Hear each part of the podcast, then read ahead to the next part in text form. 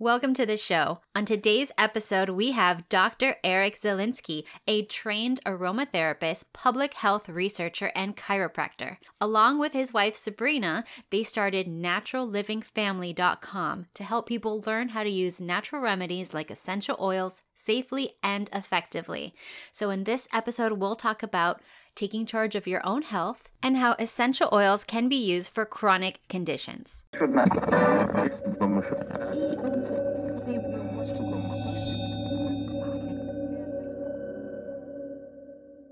Welcome to the Khatibi podcast, your source for all things health, happiness, and beauty.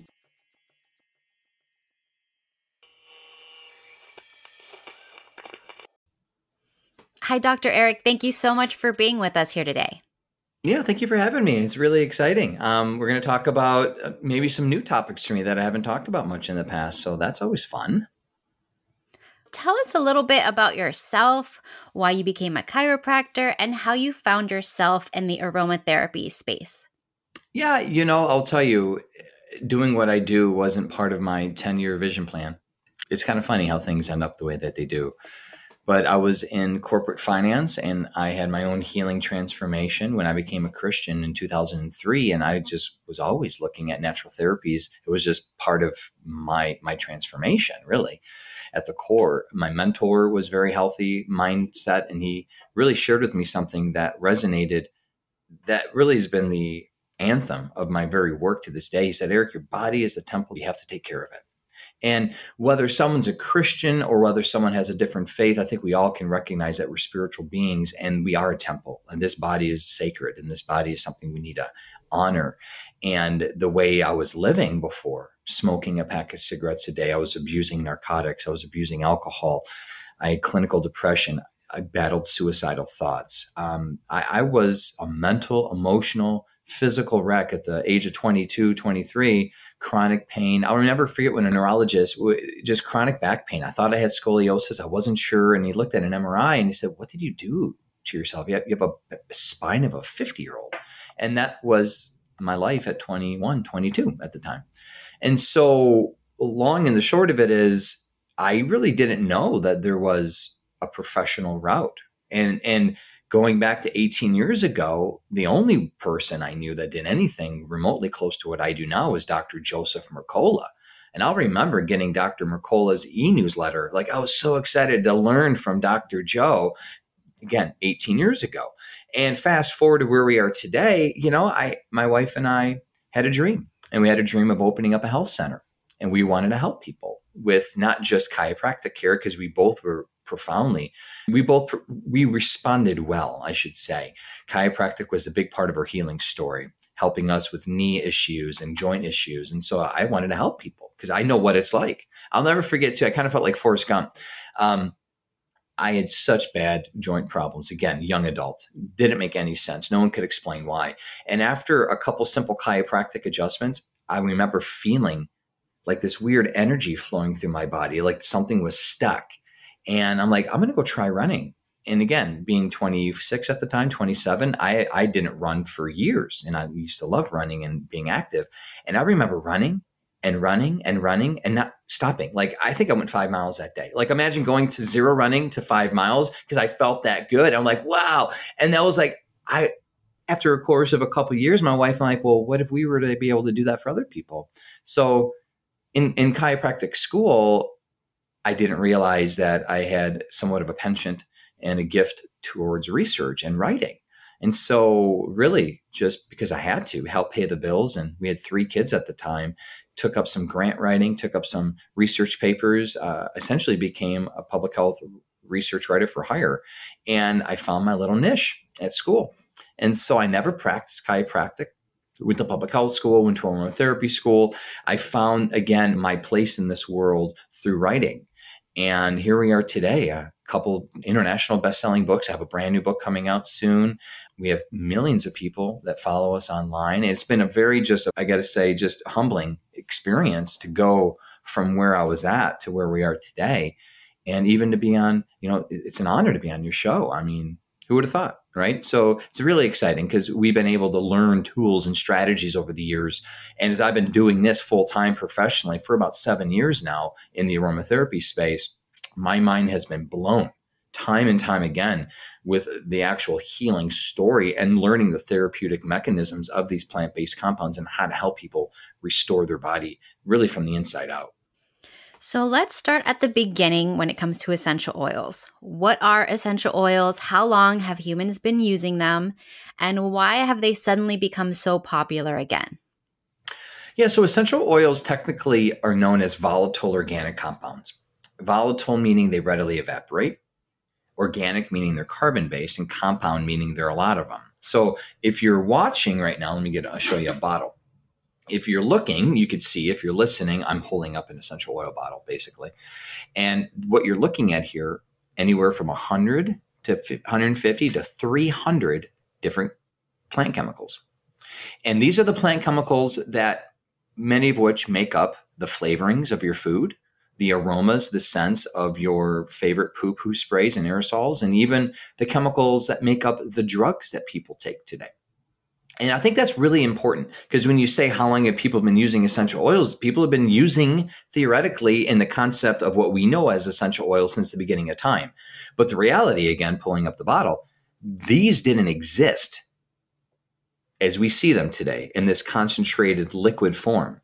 They didn't exist until Arab alchemists invented steam distillation in the ninth century, 80 after, right? So essential oils are relatively new. And what we see now is completely different than what the alchemists, the, the Arab alchemists were using, what now, a thousand years ago. The processes that we have in place, the, the science, the technology to extract those volatile organic compounds from plants are unheard of.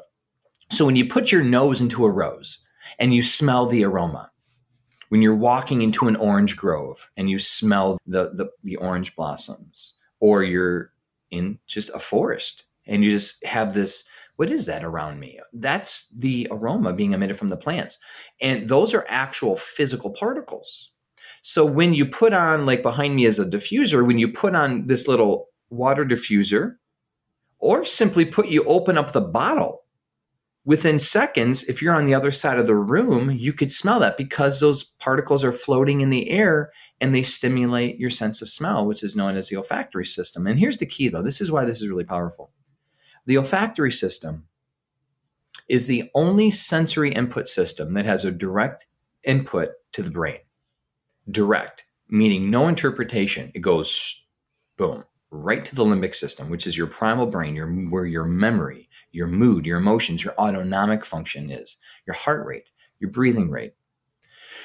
Unlike pain, for example, and if you were to stub your toe or maybe accidentally cut your finger cutting some, you know, chopping some vegetables for dinner, there's that split second, right? Think back to the last time you hurt yourself. There's that split second to when, oop, I hurt myself and ouch. That was because the pain sensation had to be interpreted by the brain through the thalamus, called the thalamic relay. And then the brain was like, okay, we know what to do. And then instant knee jerk reaction happens where you pull your hand back from a fire or you touch something hot or whatever, or you just say, ow. When you smell something, there is nothing like that. Meaning, if you want a direct impact on your brain, uninhibited, this is what our ancestors did. And they didn't realize what they were doing. So when they were inhaling and smelling the blossoms, when they lived outside, which they lived outside all the time, unlike us, which we are inside almost all the time. Up to 95 plus percent now because of the pandemic, people are spending inside door indoors. We live indoors now. So when our ancestors were just living outside, they were just automatically enjoying aromatherapy all day, every day. And then some of them really got wind of this, like, hey, what are we doing? This is really good stuff. And then they get the frankincense resin from the tree. They, they get the birch bark from you know the tree or the cinnamon leaf or they'll get whatever and they started burning these things. And that's where incense came into play. And that's a more profound concentrated effect. So when you're looking at essential oils there's a wide beautiful history. I mean even in the bible the first recipe we see is when god told moses get this big old vat of olive oil and put calamus cinnamon and myrrh in it and let it soak. Well that was an herbal extract. We see the same thing with ancient Egypt. We see the same thing in the Bhagavad Gita. We see the same thing with all ancient cultures of how our ancestors used herbs and spices and resins and roots from trees and how they made poultices and salves out of them. Well, what we've done is because of science, we can extract. And it's really hard to conceptualize just how truly potent this is if someone has never learned that. I mean, this bottle, you're looking at roughly three pounds of lavender flowers. This itty bitty bottle. I mean, that's a lot. That's 40 different lemon rinds because the citrus oil is extracted by cold pressing the citrus um, rind, just like olive oil is. So you, you get orange rind, lemon rind, bergamot rind, and you cold press it, you, you express it, and you get the olive, you, you get the oil just like an olive oil gets squeezed. And that's a lot of plant matter. And so when you have these concentrated plant based compounds, we have a much more therapeutic medicinal effect than our ancestors ever did and, and that's really my message to people is when you're looking at the, the literature when you're looking at what science has done is they've developed medicine based off of the chemical constituencies that they've seen in plants. And the best example is aspirin because we know our ancestors used birch which has a chemical in the salicylin family. And when you're looking at salicylates they're analgesic they're pain relieving. Well when you take that salicylate when you chemically manufacture it put a white shiny coating on it, you could sell it on the market, and that's called aspirin, directly from the chemical structure of willow. And we see that with your chemotherapy, your antifungal, antibacterial, antiviral drugs, because all these essential oils are antimicrobial. You know, your eucalyptus menthol, your Bengay, your Pepto Bismol, all these medicines have a basis in plant chemistry. And so what we do is we teach people like, okay, let's try the true pure version of this plant medicine and let's see how your body responds. So, you've already written a few books on aromatherapy, but you have a new book coming out, The Essential Oils Apothecary. Can you tell us why you felt the need to write this book now? You know, it was one of those things where it was the natural progression of just my development as a researcher, as a writer, as a speaker my first book, The Healing Power of Essential Oils, it quite honestly didn't anticipate it to take off the way that it did. It's been the number one ranked, number one sold aromatherapy book in the world since 2018. Um, but it was a basic book. It was on the basics. You know, we covered body care and cleaning products and how to use oils with pets and of all ages, of all, you know, children to adults and basic conditions. But the reality was, what I realized is a vast majority of books on the market are 101 type of books, which are great. People need to get the basics. But what about advanced strategies and protocols? What about now that I learned the basics, what's the next step? And the thing that really motivated me was I don't want to I don't want to make people feel like they need to go like I did through a 2 or 300 hour certification program to use essential oils. And, and that's a fear that some people have. That's a concern. And I don't think that's accurate. I don't, as in, you don't need to go through a supplement master class to learn how to like okay maybe i can take some supplements to help with a deficiency or maybe with some some health issues and so that's really what this book is it's giving the home user my neighbor my mom and dad you my friends some strategies straight from the literature, straight from the research to approach what now has become the primary root causes of essentially death. And that really wasn't anticipated. Chronic conditions, obesity, diabetes specifically, are the highest root causes, are the highest comorbidities, are, are the reasons why, quite frankly, that the COVID crisis got to where it did is that people with pre-existing conditions were not only more at risk of getting sick but of dying of the pandemic. So when i wrote this book i had no idea.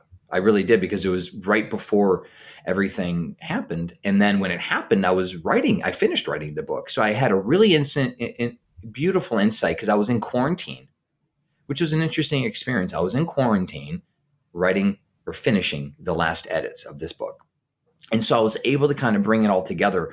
And so the reality is this is that the reason, and this is something I think we all need to take seriously, the reason the world was knocked down, the entire planet, due to the pandemic was because as a whole, people weren't healthy. The amount of heart disease, the amount of irritable bowel. I mean, most people have never heard of fatty liver, but non alcoholic fatty liver affects a third of the nation, up to a quarter of the world. People don't think about these other things that are kind of ailing people and then how its relation to immune function and putting us more susceptible of getting an infection or dying of a disease. And so what's happening is now the conversation unlike it was 5 years ago the conversation in the public health world is like okay how do we manage these comorbidities how, how do we reduce someone's risk and ultimately a lot of it's at our control and so theoretically if we didn't have an obesity crisis, theoretically, if we didn't have a cancer crisis, theoretically, if so many people weren't diabetic or pre diabetic, the pandemic would never have been a pandemic. It would have been an epidemic. It would have been an isolated situation, but it got global. And that's really the message here is chronic disease now. Once you start with one, it's inevitable you're going to get another. I mean, diabetes leads to obesity. Chronic inflammation leads to cancer and autoimmunity. You have all these different things. Bone and joint disorders leads to, you know, depression, anxiety. Like they all come into play. Even low libido, erectile dysfunction everything is interconnected. That's why when you meet somebody or know someone in their 60s and 70s, they're on a list of medications to help with hypertension, glucose, mental health, whatever it might be, indigestion, reflux, and all these different drugs ultimately just mask symptoms and unfortunately they compound one another. And so people are looking for a solution. And my hope and prayer is that as people go through our book, they'll find relief. They'll find symptom based relief to help them sleep better at night, help them enjoy their love life better, help them manage depression or anxiety better, and maybe even start to tackle some of the root causes of these more serious conditions like Parkinson's, COPD, fatty liver, and even cancer. And that's what we're doing is we're proposing a lifestyle approach that when you use essential oils and get off of the SAID diet, and I said SAID on purpose, it's not sad anymore. You know, the standard American diet, it's no longer sad. It's SAID, it's standard earth diet. The whole planet is eating this way now. You go travel overseas and you see fast food. You see people eating the way that Americans have eaten. And the reason Americans have gotten so sick is now global, which is why, again, why COVID created such crisis around the planet because people were inherently not healthy enough to handle it. And that's a bad place to be. So, how do we get us healthy again? Exercise, proper nutrition, mind body strategies, stress relief, sleeping better, and maybe using natural therapies like supplements or CBD or essential oils to help you, maybe give you that extra oomph to boost your immune function and help manage some symptoms. I saw an article, a very sad one the other day. It was about how now young kids are getting Alzheimer's and dementia. So I think we should talk about that first. Could you tell us how essential oils have shown to be effective against Alzheimer's and dementia and give us a little bit of information on that? Yeah, uh, the thing about Alzheimer's and dementia is it's technically known as a chronic condition, right? And it's one of the top causes of death globally especially in America. When the I believe I last I checked, what number five or number you know it changed. It's a real serious end stage condition when someone is, has a dementia that's pre Alzheimer's and it's significant, significant cognitive decline, and that takes typically years. I mean, decades worth. And, and by definition, though, it starts in childhood. That's really what a chronic disease is. It starts in childhood.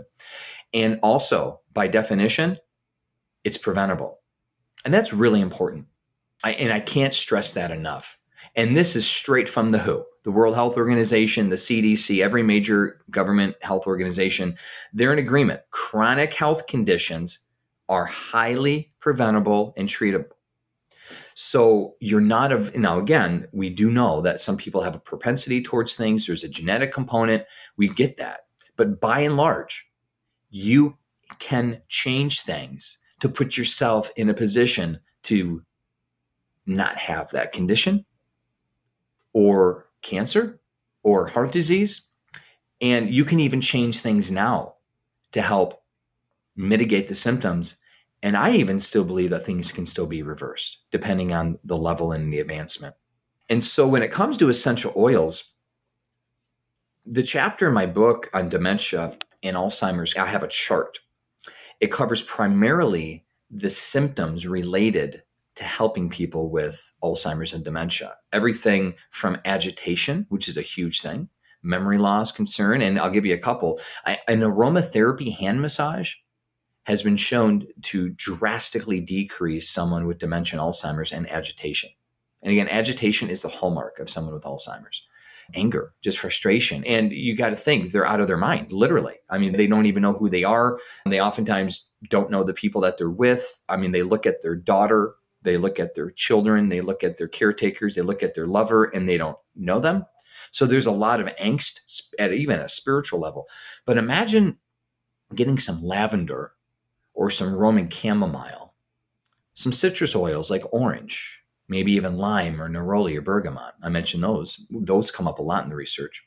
Imagine just massaging someone's hand and just showing that love. And, and one problem, by the way, especially really in the throes of the pandemic right now, the elderly have been all but sectioned off.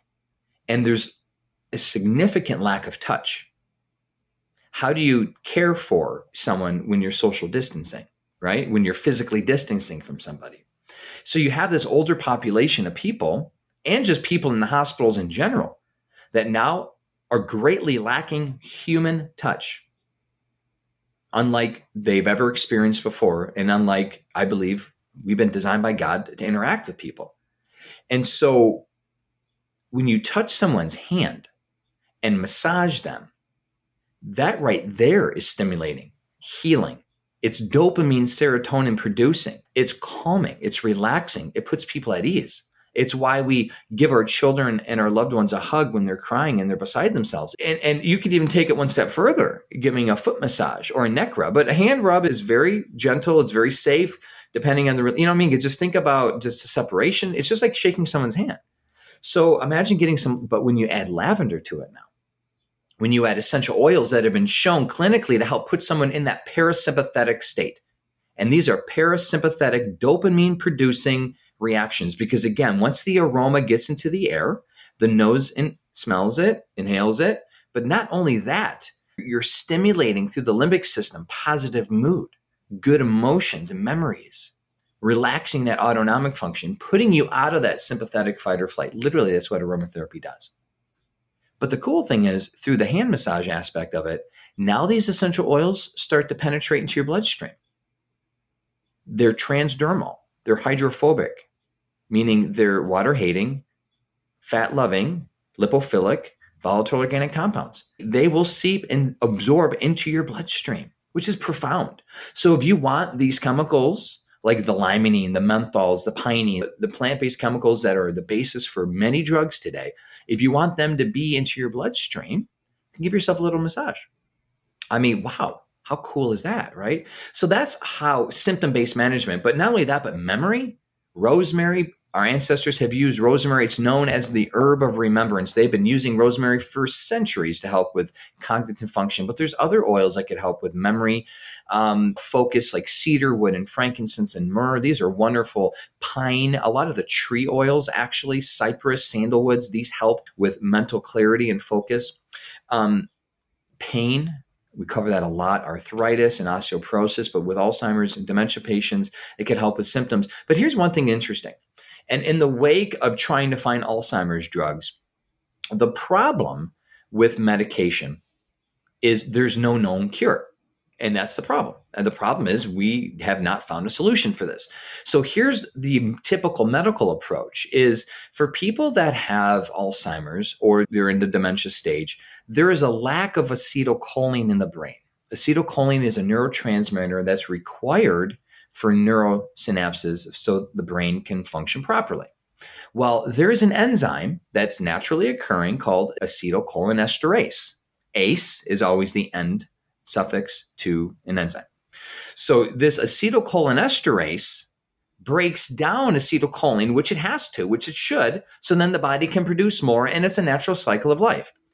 So what drugs do is drugs prevent the acetylcholinesterase from breaking down the acetylcholine. So they're called acetylcholinesterase inhibitors. Well, the reason they do that is because if you prevent the enzyme from breaking down acetylcholine, there will be more acetylcholine in the brain, right? Well, that's pretty cool. It kind of makes sense. But what, and I'm actually going to pull it up on my book right now because I have a list.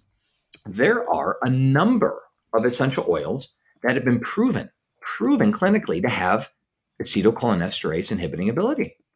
So theoretically, essential oils can do the same effect, have the same effect on maintaining higher levels of acetylcholine in the brain, but without side effects.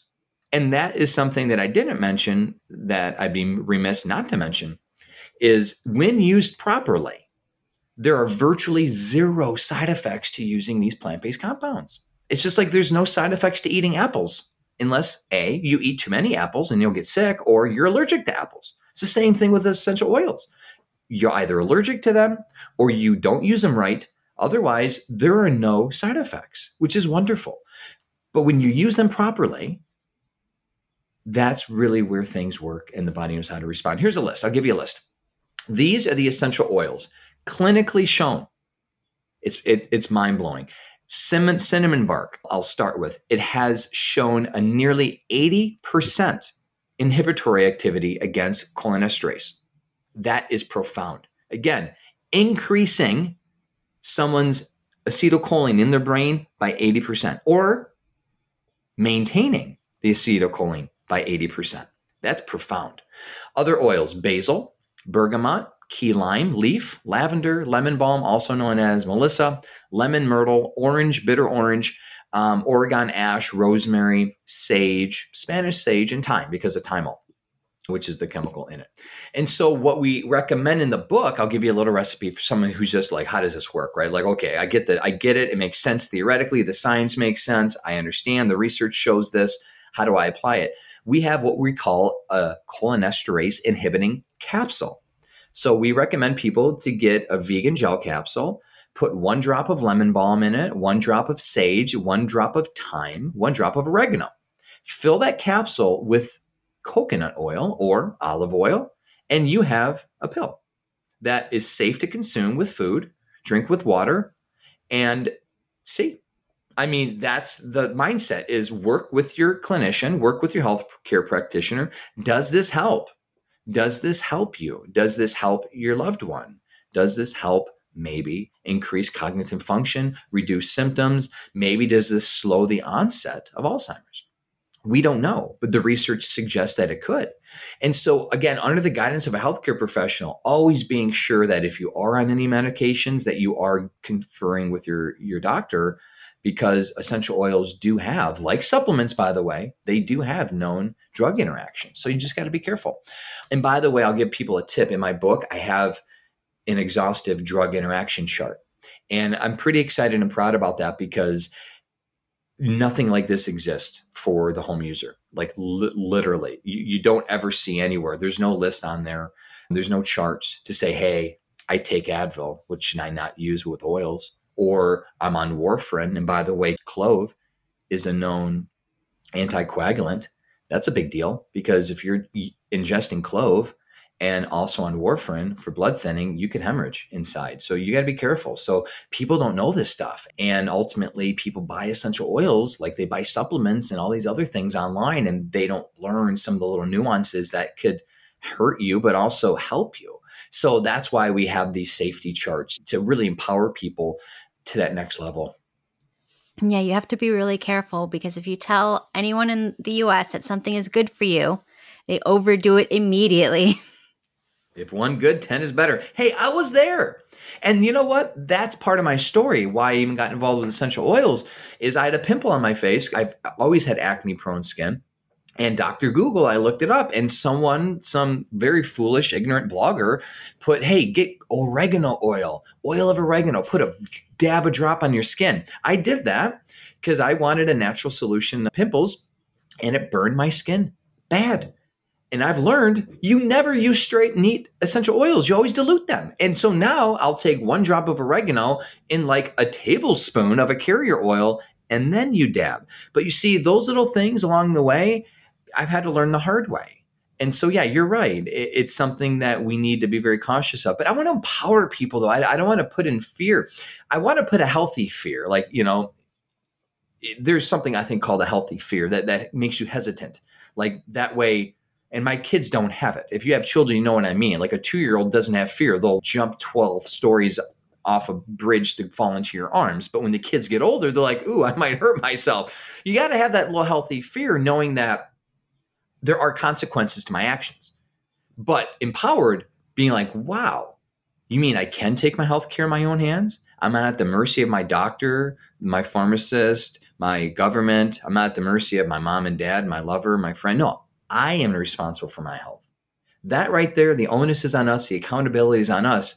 That's why I do what I do because I've been learning myself. I've been learning for myself for years. And it got to the point where so many people have asked me, friends, family, even today, my mom asking me just, I love my mom, but basic questions like, I'm thinking, Mom, you're 71 years old. Like, my thought was, you don't know that, but she doesn't, or she doesn't feel comfortable because there's a little bit of doubt on something that, you know, whatever. Should I ice or should I heat? Something like that, right? Uh, in a backache. So, for those of you listening, especially at this point, you know, if you, I'm preaching to the choir here, I love it. If you if you're listening to this interview at this point, we got you, we got you hooked. So, if you resonate with what I'm saying right now, I want to encourage you to be the influencer in your space to be the go to health guru. Because my wife doesn't have certifications, my wife doesn't have a doctorate. My wife helps more people than I do one on one. She coaches people and loves on people. And this is her ministry. She doesn't charge people. She helps people through labor, delivery, birth, babies' problems. Like, you know, Joette Calabrese, by the way, she's a wonderful, wonderful person. You can check her out, Joette I think it's joettecalabrese.com. She's a homeopathic physician. And she told me in her mindset, it's our responsibility to completely take care of our health. And her story was she never took her children to the medical doctor ever. I'm not recommending that. I'm not allowed to recommend that. But Joette has a story and she went to school, literally herself. She learned on her own and then she really fell in love with homeopathy and that's where her specialty is over the years. But she felt such a responsibility and she said, Eric, this is how it used to be. My mom was like this, my grandma was like this, my great grandma was like this. Like we've lost this. Parents have lost the control. They've lost the confidence to take care of their kids and themselves. And you know what? I agree to that. I agree that if we were, and I have a quote Oh, this is such a powerful quote. And I'll tell you, I don't want to digress, but this is from my first book. Um, this is a quote from a Medscape physician. This was a Medscape article. And yeah, this is a Medscape report. Listen to this emergency room physician. Again, this is from the Healing Power of Essential Oils. This was like the, the springboard for everything that I've done. A Medscape report shares a shocking story of one physician who blames patients for the misuse of medical treatments because of the sheer volume of people who, quote unquote, flood urgent care centers seeking care for run of the mill ailments such, such as simple ankle sprains, sore throats, or diarrhea for one day, sunburns, the list goes on. This is what the doctor said. None of us would ever consider seeing a doctor for such common and trivial matters. The physician states in an interview I see about 50 patients a day and nearly 75% of them have no business seeing a doctor. And and 80% of those patients are expecting antibiotics. What if we were to flip that on its head? And I'll never forget when our baby, our first child, Esther, at I don't know what was she, 13, 14 months, developed a 104 temperature. And me, I wasn't where I was at right now. I freaked out. It's my baby girl. I'm like, Sabrina, we're going to go take the baby, you know, we're going to take Esther to the urgent care. And she was like, no, hold on a second. And mama took care. Mama bear stood up and she's like, no, wait, we're not going to go. All they're going to do is get her on a drug or something. Like, let's try this first. Right. So she got some coconut oil in her hand. She put a drop of peppermint and a drop of orange oil. And well, first she gave her a bath. That's always a big deal. A nice, calming detox bath with some lavender oil, kind of calm her down. And then she massaged her from head to toe with this orange and peppermint blend. Within 20 minutes, and again, going back to what the research says, I now know it takes about 20 minutes for the essential oils to thoroughly penetrate through the skin and get to the bloodstream systemically, systemically, all over. Within 20 minutes, her temp went from 104 to like 101. Like, wow. The next day, checked it, it was at 102. Well, a lot better than 104, but still high. She applied it again, it went immediately down to 99. The next day, it was at 99. She did it again, boom, back to normal. That was my moment. That was my wow. Not only my wow moment about essential oils, by the way, that was really it for me to start. This was now 12 years ago, which hit me like, wow, this stuff is legit. But it was about my responsibility, my accountability, and my ability to take care of my health and the health of my family. So, mothers, especially, I do believe, have that healing intuition. I believe every woman on the planet has that. I think it's a gift. I do. I've seen it. And I've seen it in my wife. I've seen it in countless women over the years. And as the typical conventional caretakers of the home, right, you see that it's not a, derogatory statement. Like, ladies, you got something I don't. And men don't have that ability. And instinctively, you all know what to do with your babies, you all know what to do with yourself. And I want to help people tap into that a little bit more. And especially men, dare I say, to listen to your spouses, your partners, your lovers, your moms, your sisters a little bit more. We would do well. We would do well to ask for a little bit of advice, especially from the people that know what they're talking about. Yeah. I had a similar experience when my daughter had a very high fever.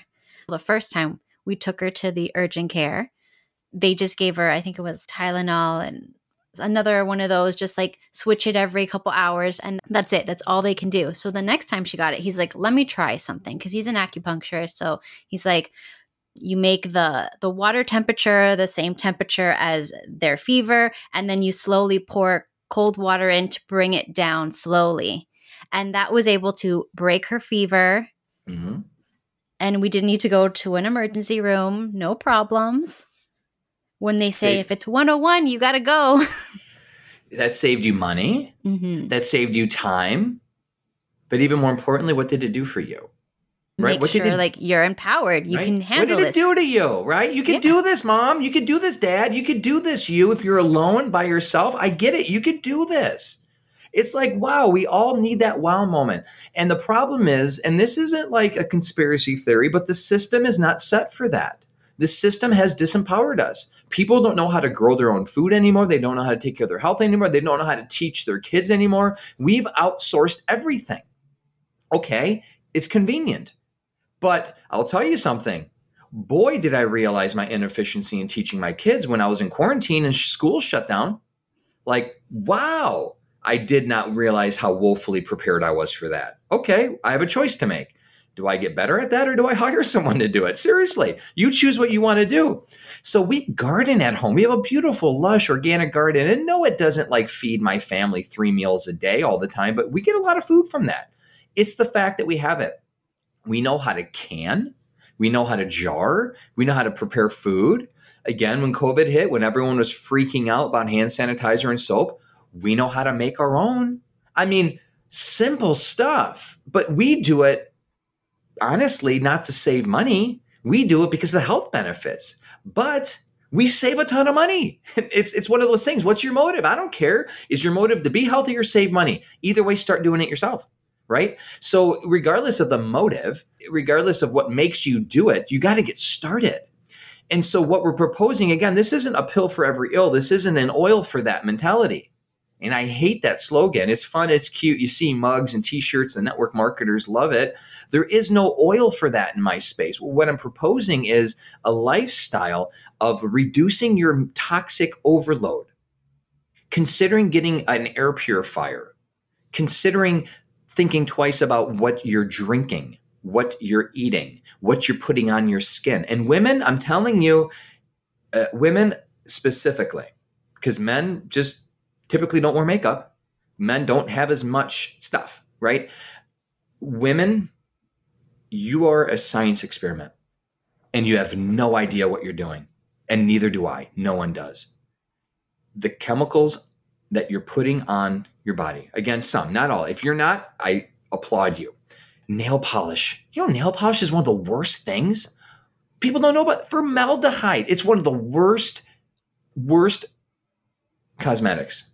Lipstick. You're licking that. You're swallowing that all day long. What are you putting on? What's the makeup? What's what's the body care? The EWG, oh, forgive the numbers, I forget the numbers, but the Environmental Working Group did a, a study on the cord blood. Have, has you, have you ever covered the cord blood study before? No. You know about that? No. Oh, cord blood, umbilical cord. Mama just gave birth to baby. They cut the cord. They evaluated the blood and the cord. Of the 280 known carcinogens on the planet, mama had like 90 of them in the cord blood transferring from mama to baby, baby to mama. Why do children have cancer? Maybe sometimes because of the chemicals that are seeping through the placenta. Like, how did mama get so much in her body? How did she even live? Well, that's the, the wonderful design. Our bodies adapt. But when you look at the toxins, I mean, we're talking known carcinogens that are in all of our body care and cleaning products. And why are they legal? Well, parts per billion, right? That's it, parts per billion. Just a couple little things, just a couple dots, just a couple pieces. It's diluted enough where it's not going to hurt you. Same concept of your swimming pool. Chlorine is a horrible, horrible chemical. Just a little bit to clean, to kill the toxins, have your kids swim in it. I mean, just think about this mentality we have, just a little bit. But it's called toxic accumulation. So when you're putting it on your body day after day after day, when you're drinking that fluorinated, chlorinated water day after day after day, when you're eating the pesticides in the food day after day after day, those parts per billion becomes parts per billion, which become parts per thousand, which makes you sick and die. That's the that's what happens. So what do we do? You have to change that lifestyle. And we have found, quite frankly, that making our own products, using essential oils like boy, oh boy, if you need to wear gloves, you know, those rubber gloves that go to your elbow, if you need to wear gloves to wash your counters, that's a problem. Your cleaning products shouldn't hurt you. And you don't need bleach to kill stuff. Just, it's a fact. Bleach can be helpful for emergency situations. Or I know people, my good friend, again, plugging on my friends here, Jill Winger from the Prairie Homestead. Look her up. Jill is a wonderful wonderful blogger, and she's all about, she literally lives on the homestead.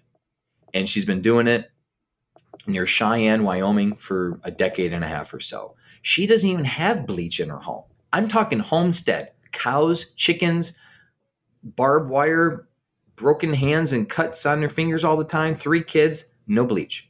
She just uses essential oil based cleaners, makes her own stuff, saves a ton of money, works just as good, no side effects. Like, wow, right? So anyway, when it comes to especially women going back, if you have a problem, I mean, we can talk about estrogen dominance or we can talk about some hormone problems. What hormone disruptors are you using right now? Parabens, sulfates, you know, sodium lauryl sulfate, sodium lauryl sulfite, the BPAs, the BPDs, the plastics, the things that are everywhere. These are known endocrine disruptors and they're wreaking havoc on women's bodies specifically especially women that are battling anything from fibroids to you know breast lumps to estrogen dominance. This is a big issue. So how do we stop it? How do we reverse it? And, my thought is first we got to look at what we're doing with our life to contributing. Like what contributing factors are there? And are we using endocrine disruptors? And, and reality is and i promise you this is a fact if you are using makeup cleaning with conventional cleaning products and again conventional makeup conventional cleaning conventional body care like the the stuff you get at the big box stores. If you're using that you are contributing to estrogen dominance and endometriosis and problems. You're going to put yourself in an infinitely worse situation to ever have balanced hormones. So what's the solution? First is to start to convert your life piece by piece by piece and don't get overwhelmed. That's the big thing, by the way. Overwhelm. It's like, wow, where do I start? Well, start with hand sanitizer. completely useless, by the way, the way that they do it. I mean, there's triclosan, known pesticides in these things, the chemicals in it. I mean, it's just, ah. And by the way, you do what you got to do for you. But the only time I use hand sanitizer is when I'm on a road trip and I have to change a diaper in the middle of the road. You don't need hand sanitizer. Wash your hands. Whatever happened to good old soap and water? We become obsessed. Kind of playing two topics, but going back to Alzheimer's, there was an Oxford University journal that evaluated 190 countries, like the whole world, and they noticed and they observed a profound direct association with sanitation and Alzheimer's risk. So the cleaner the country was, the cleaner, the more sanitized, I should say, the country was, the higher the rates of Alzheimer's. Why? Because straight from the research, medical journal, because of the neurological inflammation that ensues because of all these cleaning products. So, how do we stop that? Maybe we use better cleaning products and maybe we don't clean as much. And boy, that comes against the face of everything we've learned. And I had a little bit of a headbutting experience with my publisher with my new book because in that chapter, I recommend hey, maybe you don't use hand sanitizer as much. Maybe you don't wash your hands as much. And my publisher's like, aren't you going against the guidelines of the CDC and WHO? I'm like, yeah, we need to talk about that. Again, I'm not saying anything here. I'm saying, look at what the research says. Should we be so obsessed that every time we touch something, a doorknob, a car handle, whatever, you have to hand you have to sanitize your hands? That is overboard, right? So, getting back to this healthy balance because we need bacteria on our hands. We need to have a healthy experience with viruses and fungi. We do. That's our microbiome. So, women, what are you using? What are you putting on your skin? I would first recommend making your own hand sanitizer. It's super easy. It's just simple. I mean, it's just simple. Highest grade alcohol you can get, ideally like 190 proof alcohol, and add some essential oils to it. I mean, simple, simple, simple stuff, right? Got the recipes in my book for you if you're interested. Make your own hand soap. Just try it two things right there, right? Get yourself out of the habit of constantly sanitizing everything and everyone around you all the time. Just allow the kids and yourselves maybe to go out in the garden, get a little dirty, allow yourself to touch the doorknob again without getting the hand sanitizer. It's like a neuroses. And I was there, by the way. I will say I'm a recovering hand sanitizer addict. I'll never forget, I had hand sanitizer all over everywhere. And I was in the car and I touched the car door. I and then I immediately put the hand sanitizer on, and then I put the hand sanitizer on my my steering wheel, and then I was like, "What am I doing?" It hit me like, "This is crazy." I mean, my mom and dad never even had hand sanitizer, and, and they're okay. You know, my grandma and grandpa never would imagine something like that would even be in existence, and they were okay. You know, my great grandma died at 93. She never even heard of hand sanitizer. So, okay, let's put things into perspective. Just start with a couple things and and know that every conventional body care cleaning product, whatever it is that you're using, every synthetic poo poo spray, aerosol, everything that you replace with something natural, you are now helping your hormones balance naturally. That right uh, in and of itself, that's really this metabolic makeover that we propose to people is you stop the damage, the body will heal. You stop the damage, you stop the toxic overload you stop the insult, the body will restore. And we see that time and time again. And we have walked people through just simple detoxes in that you just are not necessarily going through a protocol to quote detox. You are literally just cutting out toxins and replacing things with natural ingredients, even drinking purified water. Like go on a purified water fast for a day. Watch what happens to your body. Watch what comes out of your pores. Watch what odor gets emitted. Watch how you defecate and urinate. Your body will start to cleanse itself, right? You do some of these things and you start to think about, okay, my body restoring itself. What happens? And this is so beautiful. You start to lose weight. Your body starts to metabolize better. You start to burn fat. Like you're not exercising more. Notice I didn't say lift a weight. I didn't say go to the treadmill. You start to lose weight, burn fat. You start to think clearly or clearer, Brain fog just starts to dissipate. Joint pain just kind of disappears. Like your sex drive comes back, right? Women, estrogen issues, vaginal dryness, right? How do we help with that? These sorts of things help. Helps your, your love life. And so you start seeing the wide variety of benefits of living this detox life. And then when you add essentials, essential oils in, like I am with my diffuser, with my body care, it's like, oh, I just enhances everything. It really is a wonderful, wonderful journey. And so when it comes to, again, hormone balance and things of that nature, you have to first stop the insult, allow the body to restore. And then if there are certain things, yeah, you have clary sage, you have ylang ylang, you have geranium, you have lavender. Like these are known, or these are, and fennel is another good one. These are known estrogen balancing essential oils. And this is something important. Ester oils are not known as quote estrogenic. And so a lot of women, um, this is a big issue online, at least I see in my space. Um, estrogen dominant cancer, right? So people like, I have estrogen dominant breast cancer. Should I be aware of lavender? I've heard that lavender is estrogenic. Well, this is straight from the aromatherapy text. The experts of the experts, Robert Tisserand, I'll quote him, go to tisserandinstitute.com. Um, essential oils don't have that effect it, it's not like essential oils are estrogen producing. And that's really important. What essential oils do is they are known harmonizers. They are extract, and this makes sense. Harmonizing is an actual known term in the literature. I mean, it's right there in the medical literature. It's it's another. It's a basically a fancy way of saying an outside substance helps create harmony, homeostasis in the body because of a variety of different mechanisms. Primarily, essential oils are rich in antioxidants, so they help with the free radical damage, and they're also anti inflammatory by nature. So, by reducing inflammation, by helping with free radical damage, the body literally starts to heal itself. I mean, that's the concept of why everyone takes vitamin C during cold and flu season, right? So, what essential oils do, here's the key why are they harmonizers? Because they're extracted from adaptogenic herbs and spices.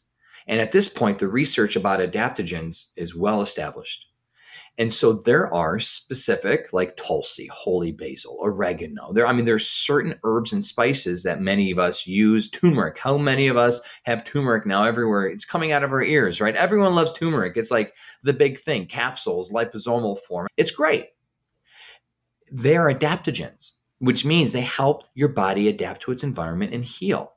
So when it comes to essential oils, by using essential oils, applying them topically, and especially women over the abdomen, over the ovaries, over your internal organs during your menses.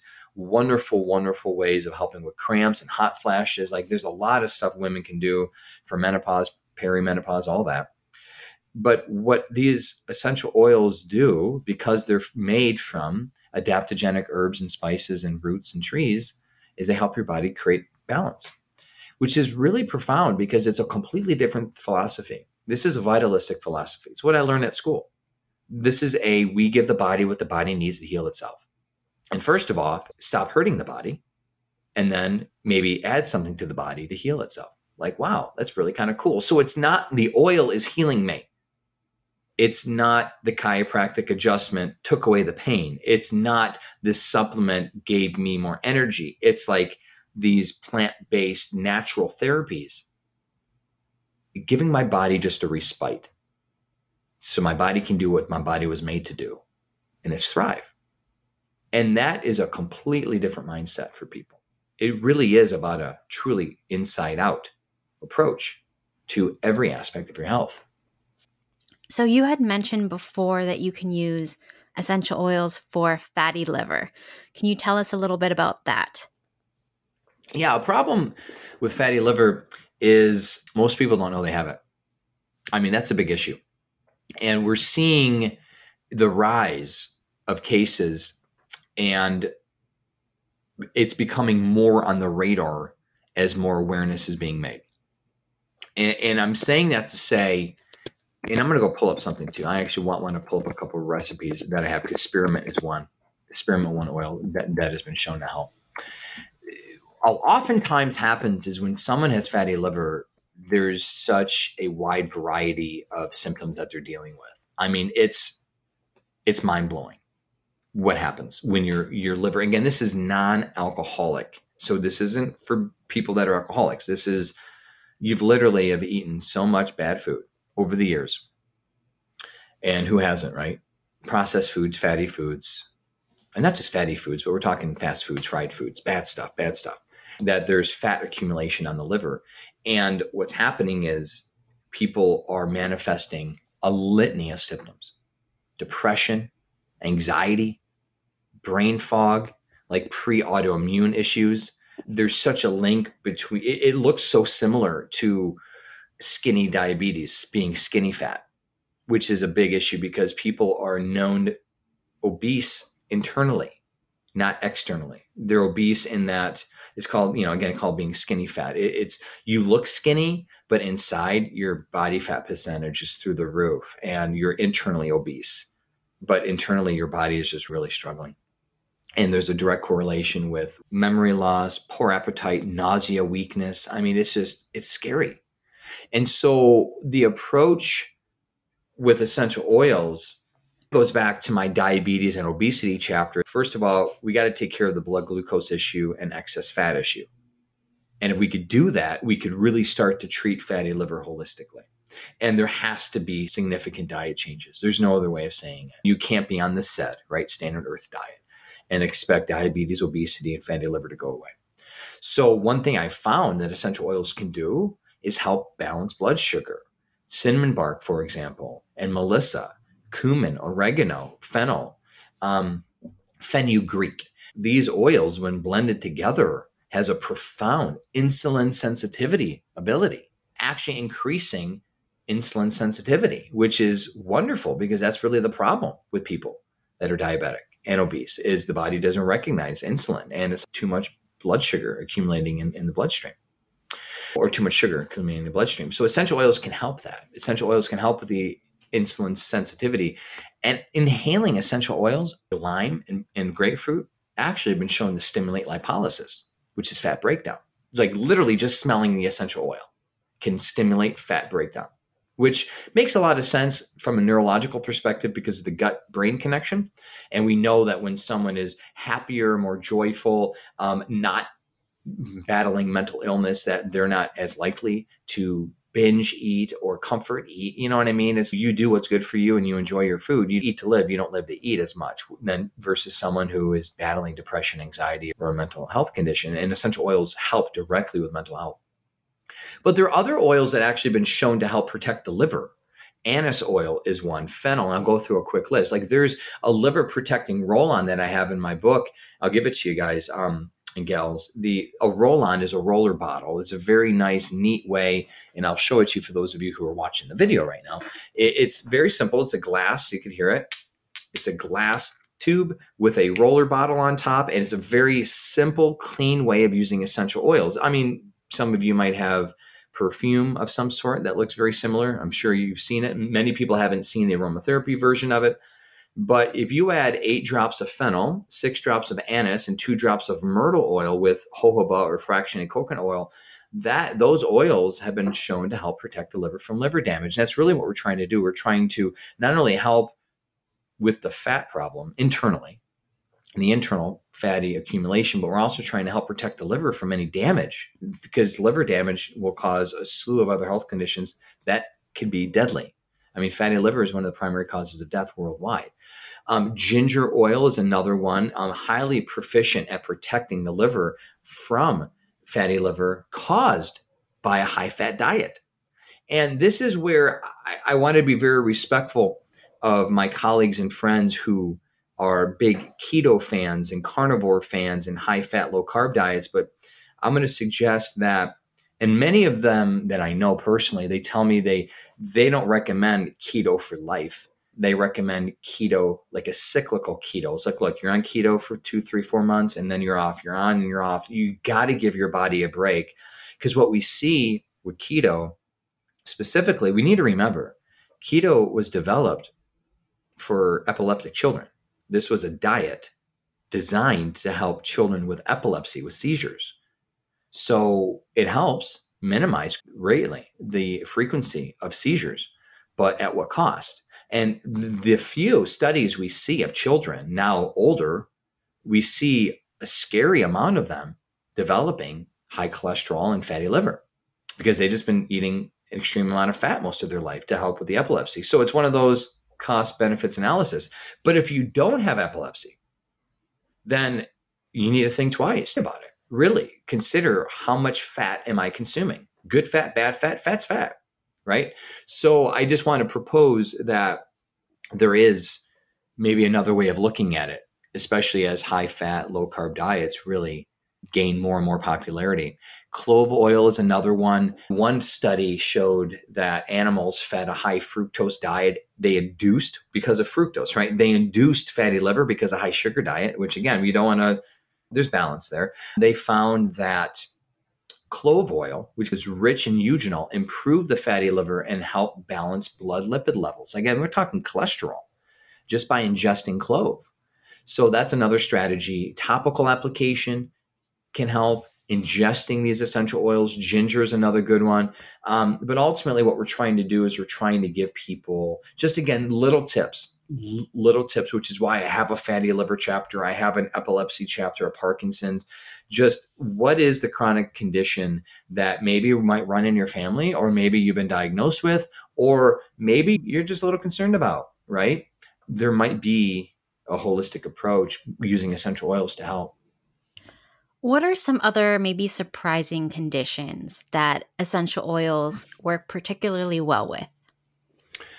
Well, I mean, I guess a fatty liver is one. I mean, most people don't think of fatty liver. One thing that comes to mind is sex, because surprisingly, most people don't ask you about sex, but they're searching for sex tips. And and I found this was really shocking to me because those people in the blogosphere they know what Google Analytics is. They know it's basically this analytic database that Google gives you to say who visited your website. And we don't know names, but we know um, locations, we know demographics. Like Google knows everything about you, by the way. And we know, hey, these people, this group of people are visiting these pages on your website. And kind of shocked me a couple years ago when I found that the number one most popular, most visited website page that I have at naturallivingfamily.com is essential oils for sex. It shocked me because I've had virtually no one ever ask me that. Like chat, Instagram chat, Facebook chat, email. No one's asking me, hey, how do I use oils to boost my libido? And it told me something. One is obviously sex is a very sensitive topic to people. And two is is people are interested in things that have a direct pain point to them. And that's what they're searching for. They're searching for a better quality of life. And quite frankly, who wouldn't want to have a better sex life? From an evolutionary perspective, without sex, without procreation, our species dies. I mean, it's, it's at the core. We eat, we need to eat, we need to sleep, we need to procreate. I mean, that's what connects us to the animals, right? And so it was kind of surprising as I was doing research on how effective essential oils can be with, let's say, erectile dysfunction. Like, wow. I mean, I've never had a guy ask me that. I don't think I ever will. But one thing about erectile dysfunction I want to say, and I know a lot of women are listening, but a lot of women listening have men dealing with ED, right? So I'm talking to the women through, the, I'm talking to the men through the women, is it is impossible.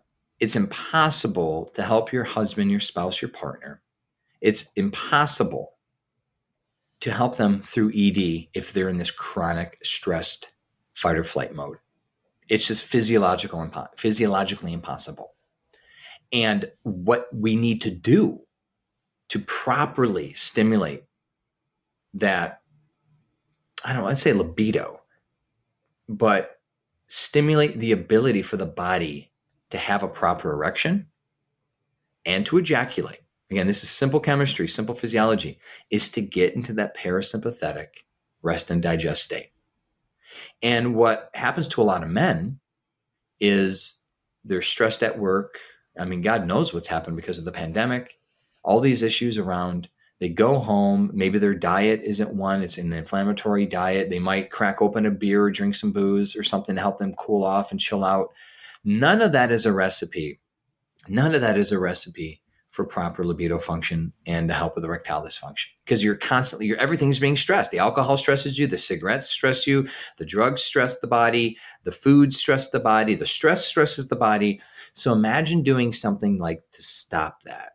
And it could be as simple as diffusing ylang ylang or lavender in the room.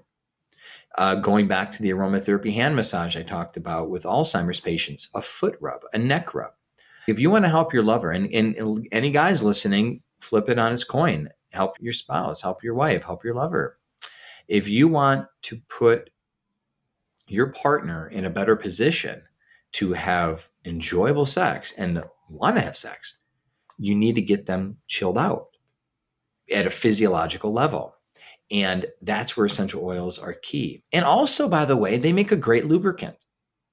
I mean, when it comes back to estrogen dominance and est- um, low estrogen levels, again, that whole conversation, many women suffer from vaginal dryness. That's a big issue. That causes pain. You need a proper lubricant if you're going to have sex. And we have found just a simple mixture of coconut oil with just a drop of ylang ylang, clary sage, geranium, and lavender and chamomile, all safe, all safe for ingestion or internal use, safe as a lubricant. That's a great way of helping helping promote proper vaginal secretion and also use as a safe lube.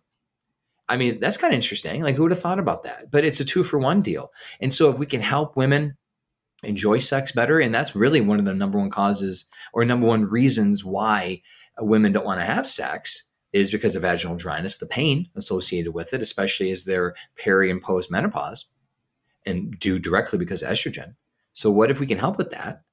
There's this aromatic benefit though because again these volatile organic compounds are permeating through.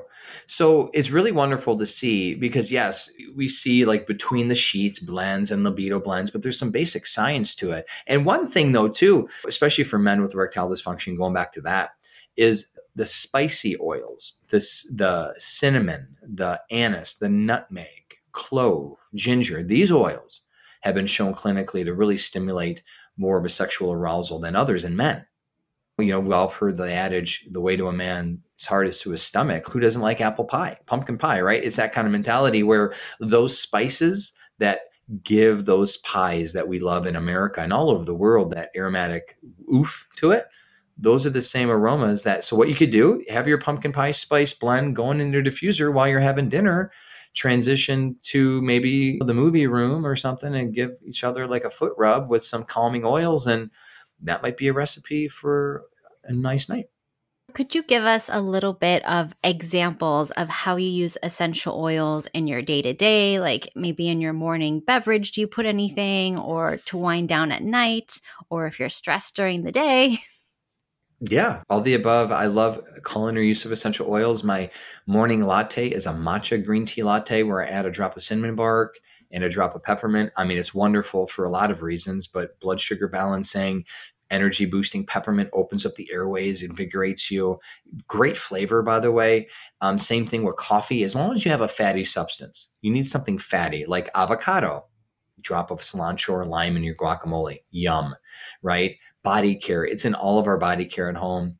We either make our own or a little cheat hack is to get non-scented body care and then put it into, you know, a store-bought bottle and put some essential oils into it.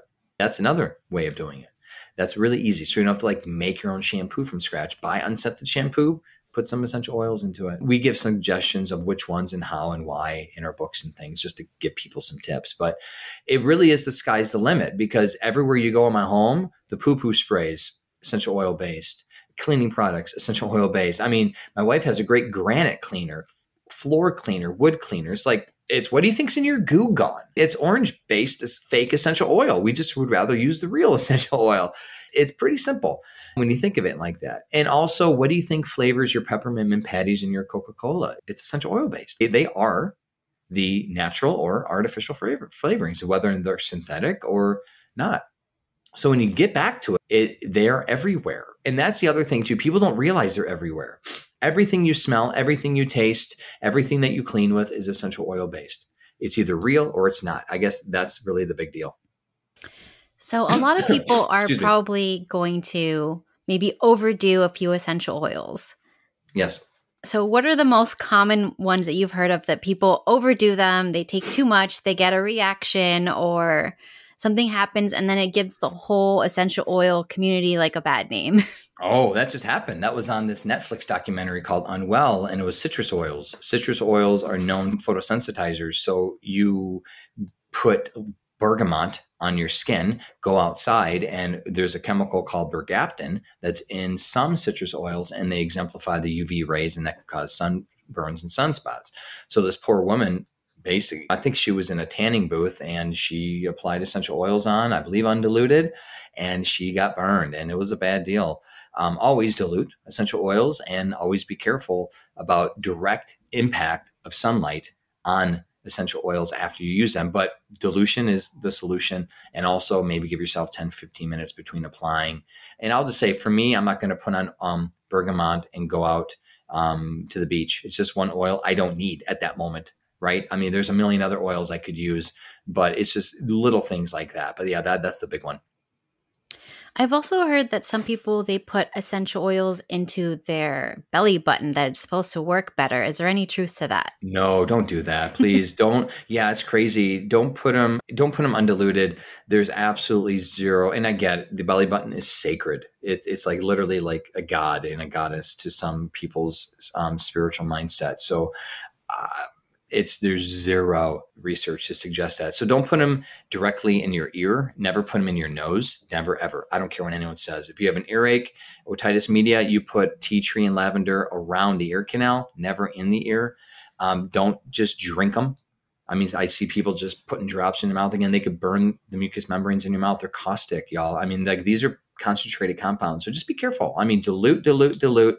Follow the recipes. Don't be afraid be smart with this stuff, just like you would never go to the pharmacy and get over the counter melatonin and take a handful just because you want to to sleep better. You're going to read the instruction label. That's what I'm asking you to do is on your supplements with your essential oils, read the instruction label. And unfortunately, most companies don't have an instruction label to explain how to use them.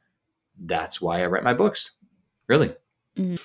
Do you think maybe in the future you can make maybe an app or something like that where we can download it, maybe pay a fee, and then enter whatever essential oil we want and see all the counter indications and all those things?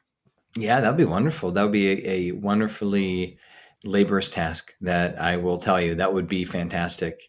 And nothing like that exists. But I, yeah, I definitely take note. I know there are apps out there that are more like this is the issue I have. What oil do I use? Again, the problem I have with that is completely takes sickness and disease out of context. It doesn't take into account contraindications, comorbidities. It doesn't take into account all that. So I caution people away from that because there is no pill for an ill. There's no oil for that. Like get out of that mindset and look at holistically.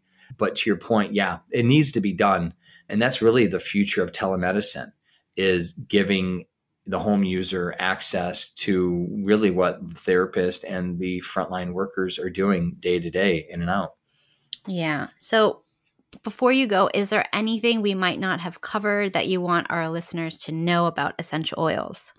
Oh boy, we covered so much. I, I would just reiterate not to be overwhelmed with anything regarding your health journey, whether you're trying to treat or prevent a disease or just feel better Uh, take it day by day, line upon line, precept upon precept, like go little by little and enjoy the process. It really is about the journey and do things that will help you now.